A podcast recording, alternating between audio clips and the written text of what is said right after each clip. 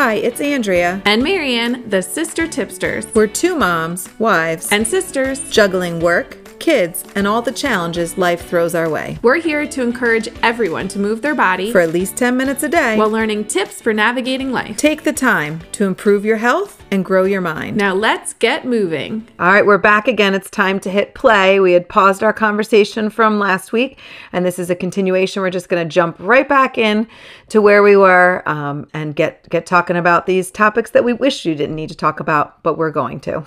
Yes, absolutely. And I'm I'm probably going to lead into a, a different um, conversation here, but I'm going to say it too. And that goes for when kids are at activities, when they're at a friend's house, when they're at school. Like if they're not comfortable with something, they can say, reminding our kids that like even at school you can say, "No, I'd like to like check that with my parent." And and I know that's like a hard one because there's certain things like in class they could be saying that to a teacher and stuff. But say they get in trouble or say they're sick at school, reminding them that when they're going to those kind of extra services or if they get in trouble and they're in the principal's office, they can say, you know, I, I would like to have my parents here, um, or I'd like to call my parents. I'm uncomfortable. And that, you know, that's someone who's important in a child's life and they should be okay saying, okay, then we'll get your parent on the phone, even if they've got to be there for the conversation or whatever. But, um, you know, in, in any situation, reminding kids that you can always say, all right, cool. Then I just want to check with my parents. Like, I want to call them. Um, and that should be acceptable. That's a good one. I didn't think about. I didn't think about it for school. That's definitely that's definitely a good one. So um, I'll have to remember that. So I know. I, you know, I also the other thing that I had the conversation with my kid is like outside of rides, like talking to them of like, okay, something goes wrong. You're in a situation that's bad, something that's dangerous, you're hurt, you need help, whatever the scenario is, you, you there is some stranger that's following you, you're biking home from school. Who are adults that are safe to go to or places that are safe havens? Um, so we kind of ran over like a few things, you know, okay, crossing guards, they, they're there to help. If you go to them and ask for help, they should be able to get you help. The police should. You know, if you're playing outside the school and something like go back in the school if something's wrong. Um, family members, and then I think like you got to identify friends or neighbors that you would include, you know, in this. If you know, even like it's silly stuff, but like you know, my one son sometimes gets home from school before us because he bikes home. Well, if he gets home and he finds a situation that doesn't seem right or, you know, he's uncomfortable with, like, where can he go? Which neighbors are okay to go to? Who can he ask for for help? And I think you've got to kind of line up those things. You hope you never need them, but talk through them so your kids have an idea of what to do or maybe like a plan of where to go. And I'm totally neglectful on this. Like you should have, and my one aunt says it all the time, like you should have an emergency plan for a fire. And sounds ridiculous since I've had a fire that we don't have like a great, we've talked through it a little. It's just not my favorite conversation. I know that sounds like so wrong, but um, but you should have a plan. Like if if there's a fire in your house, you know you're leaving your house, and where do you go? Where's your meeting place? Um, and I think that that's like something that you know you again you make that plan. You talk about what to do, and that way hopefully you never need it but in those situations your kids know what to do and what to fall back on yeah we've actually had that conversation because of your fire and we talk a lot and and you know we don't live near family now so it's important for me to make sure that my kids know who they can trust and who they can go to when they're various places. Um, and so we've like pinpointed different neighbors and and neighbors who I know maybe don't work, so they would be home at odd times, like with the kids, or you know anything like kind of pinpointing different people for different reasons. Um, but we do we have like a meeting point. There's a I don't even know. I think like a utility pole or something like that. That's like our on the other side of our next door neighbor's property and so my kids always say like they they know that um, spot and they know that that's like kind of our our meeting spot if something's going on in the house to get away from the house um, so because of you we've had that conversation so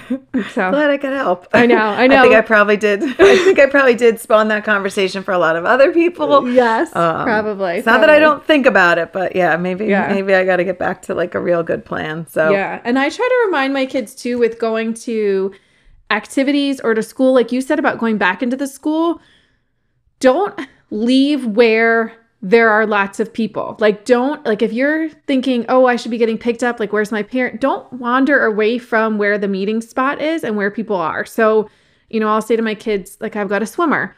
if you come to the door and you don't see my car, go back in the building. Do not stand outside on the curb waiting for me. Go back in where there's people. Same thing Yeah, with like, just- you know, soccer field. Stay where there's lights, stay where there's coaches, even if it's not your coach, stay where there's a team. Stay on the field. Don't go walking up and down the side or out to the parking lot. Um, one, because it just makes it harder to find each other then. Um, so it just keeps one, you know, meeting spot. But two, like stay where there are people so that if you're left and an adult's leaving, they know that you're still there waiting. Because I've waited for other kids' parents, and other kids have other parents have waited when I was late to pick up a kid. And it's like if you wander away, they don't even know you're there. So um, just you know, for having someone to help, stay where the people are and where the building is or where the lights are and that kind of thing. Yeah, we've talked about that too. Like uh, recently with swim practice coming out, it's dark, it's cold. We meet usually at the bike rack right along the road, but we had the same conversation. You come out, you don't see me there, you're not comfortable staying there, you're cold. This is the plan. You go right back in the building. And unfortunately, we did have a soccer practice one time that I showed up with, uh, showed up for at night, and the lights were all off. And so we've talked through that situation too, like who it's safe to stay with, the fact that they adults should stay there with you. It's not that then the coach, you know, necessarily should be like, oh, well, I'm just going to take you back to my house. It's, you know, it's no, we're going to stay here and wait for your parent. And that should be kind of the, the procedure. So yeah, it's good to talk through those things. All right. I'm going to just, I just want to drag my feet. But the next, the next topic is touching privates. And this one I'm still like kind of working through how to keep having these conversations with my kids. But I think it's important to explain to them what their privates are, teach them the correct words for them, that they belong to them, and that people shouldn't be touching them unless. And then I think you got to go into like the situations, you know, if if you're going to the doctor and the doctor asks, you know, permission of parents there, like that then they should be able to touch and look at your privates to examine them. You know, if something was wrong and and you know my daughter just said to me this morning like mom it hurts me a little bit here you know can you take a look and you know i tell her okay i'm going to look at your privates i'm going to touch you know check them and touch them and check and see that everything's okay and explain that those situations are okay and explain the ones that you know that aren't and and kind of i don't know what else do you have to add about that one Marianne can you tell i don't like it i'm I like oh it's just a hard one to like n- to navigate i think I know, and it's even been hard um, with the different ages. Like I think because of the ages of our kids, we're going from, you know, maybe there's more people changing their diaper, like a grandparent or an aunt and uncle or whoever changing a kid's diaper, or like maybe helping them in the bathroom, to then the age where like the kids can do it themselves, and then you're like, okay, but now some of those people that before maybe changed your diaper, they can't now. And so maybe it'll get easier as our kids kind of all get into that stage. And then it's like, okay, nobody needs to be seeing your privates. Nobody. um, but we're kind of at that weird part where it's like different with different kids. And so I just keep trying to tell my daughter, like, you're older now. It's different. Like, no one needs to be Yeah. seeing your privates. Um, but I actually appreciate our our pediatrician does this every time um, they go for their annual visit. He'll go through like a whole spiel and he'll say like, "Okay, I need to check you. Uh, This is okay because your parent's there. I'm going to ask your parent like, is it okay?" And then I have to respond yes. And then he'll say to the kids like, "Is it okay if I check you? This is what I'm doing. This is why I'm doing it." Um, and so I think that's been really nice. So even reminding your kids that like if an if it's an adult, like they're gonna they need to tell you what's going on and why it's going on, and if you're not comfortable with it, it stops and that's it. Um, and so like Yeah. you said about your daughter, like she asked, um, and so she asked you. You know, it, it, the the kids have to know that they've got to be comfortable. It's got to be something that they're okay with. Um, yeah otherwise, I don't know. I feel like it's an it's another uh, all of these all these topics. I think we've both been like, oh, like it's just yeah they're all Yeah. they're all hard. But you have to have the conversations. I mean, I think even regarding like privates, I took my daughter to go swimming this morning and we're in the women's locker room getting changed afterwards and like trying to teach them to like, okay, so obviously not with like touching, but just like seeing privates. Like, okay, so, you know, you want to cover up, here's comfort level. But then I also was like, it's okay. Like, you're, if somebody sees like your butt, like, it's all right. You're in the women's locker room. Like, you know, nobody should be staring, nobody should be touching, but like, you can get changed. It's like, that's a safe place to get changed. So it is, it's, you know, you got to just have these conversations, explain, I think, lead by example, and you hope they figure it out because then the next thing I want to talk about, which I'm like, you got to explain and protect your older kids, is taking naked pictures. Um, I think older kids don't understand the seriousness of this and like whether you take a naked picture of yourself or someone else and then texting it and sending it and oh man i mean they just can get in so much you know, that's distribution of child pornography. If they're underage, that's that is a serious offense. And I think that, you know, I just hear about teenagers on these text strings with their friends and doing like absurd things. So I think you gotta explain to that and understand that, you know, you put these things in writing, you put the pictures, you put them out there, whether you think that they go fast, it's like Snapchat or any of these things, like, nope, it's out there. People can screenshot it, they can share it. Um, and you can get yourself into some pretty big trouble. So I think I think that's another conversation you got to have. Yes. And even reminding, I mean, something that we learned when we were little, like you put it in writing, it's out there for anybody to see. It's no longer private, but reminding kids these days in writing means actual writing on a paper and it means digital. That that Yeah. both of those count. You're putting it down, you're putting it in a place that anyone else can take it and distribute it. And so um you got to just remember anything you say and do, would you be okay if this was, you know, on the front page of the newspaper? Would you be okay if your parents saw this? Would you be okay if it was shown to the entire school? You know, things like that. Like think it's it's beyond just the person you're you're sending it to. Um and so it's not just, you know, naked pictures, it's what you're saying about people Yeah. to people and and any other photos and about if- yourself, all of it. Correct. Yeah. Absolutely. Absolutely. Ugh, I know these are all difficult topics and topics we've um, you know been been dreading having to talk about, but they're important. Um, I'm gonna throw in just as like one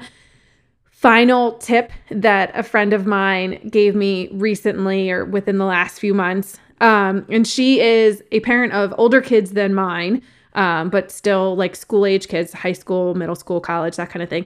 Um, and she said what she has found over the years, and I think it's actually a tip that she got from somebody and then that kind of stuck with her. But she has found that like the most important and most telling conversations that she's had with her kids have always happened at bedtime. And she and so she said, you know, your knee jerk Don't say reaction. it's true. I know, I know, right? Like when you're trying to rush and you're trying to get your kids to bed and you're like, you And gotta you're go to sleep. Yeah, you're exhausted. They're exhausted. And she said it's like your knee jerk reaction is to be like, okay, you gotta go to bed. Like you gotta stop talking, you gotta go to bed. And I know we've said that in our house. And she's like, for some reason, it's like they just start talking. She's like, you'll ask them about their day when they come home from school. You'll talk about it at dinner. You'll talk about it in the car. She's like, they won't say anything. And then suddenly they start talking at bedtime. And so that's been her one thing that's kind of stuck in the back of her head. And she said it's something she's always like shared with people, other parents along the way of saying, like, let those conversations happen at bedtime because your kids will be like a little bit more um a little bit more sharing at that point in time and you might get little tidbits that'll tip you off if something good or bad is going on or something questionable something that you need more information on. Um, so she said you know her her tip is always to just let the conversation happen and to not um, not force them to go to bed right away.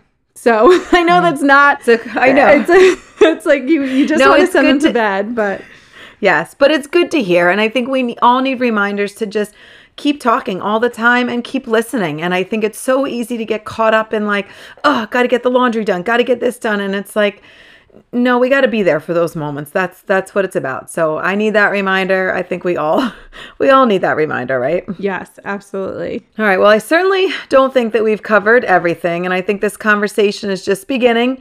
Um, but this is one we need to keep having with each other and with our kids, and it's it's new territory for us. I've definitely had my head in the sand with some of this, but I'm forcing it out, and I thank the experienced parents around me who've shared with me, and now it's time for us to share. So we're asking you to share with us as well. We all need to work together, and I, I sometimes hate this saying that it takes a village, but I think it often does. And there's certain things that it might be nice to not learn firsthand in life.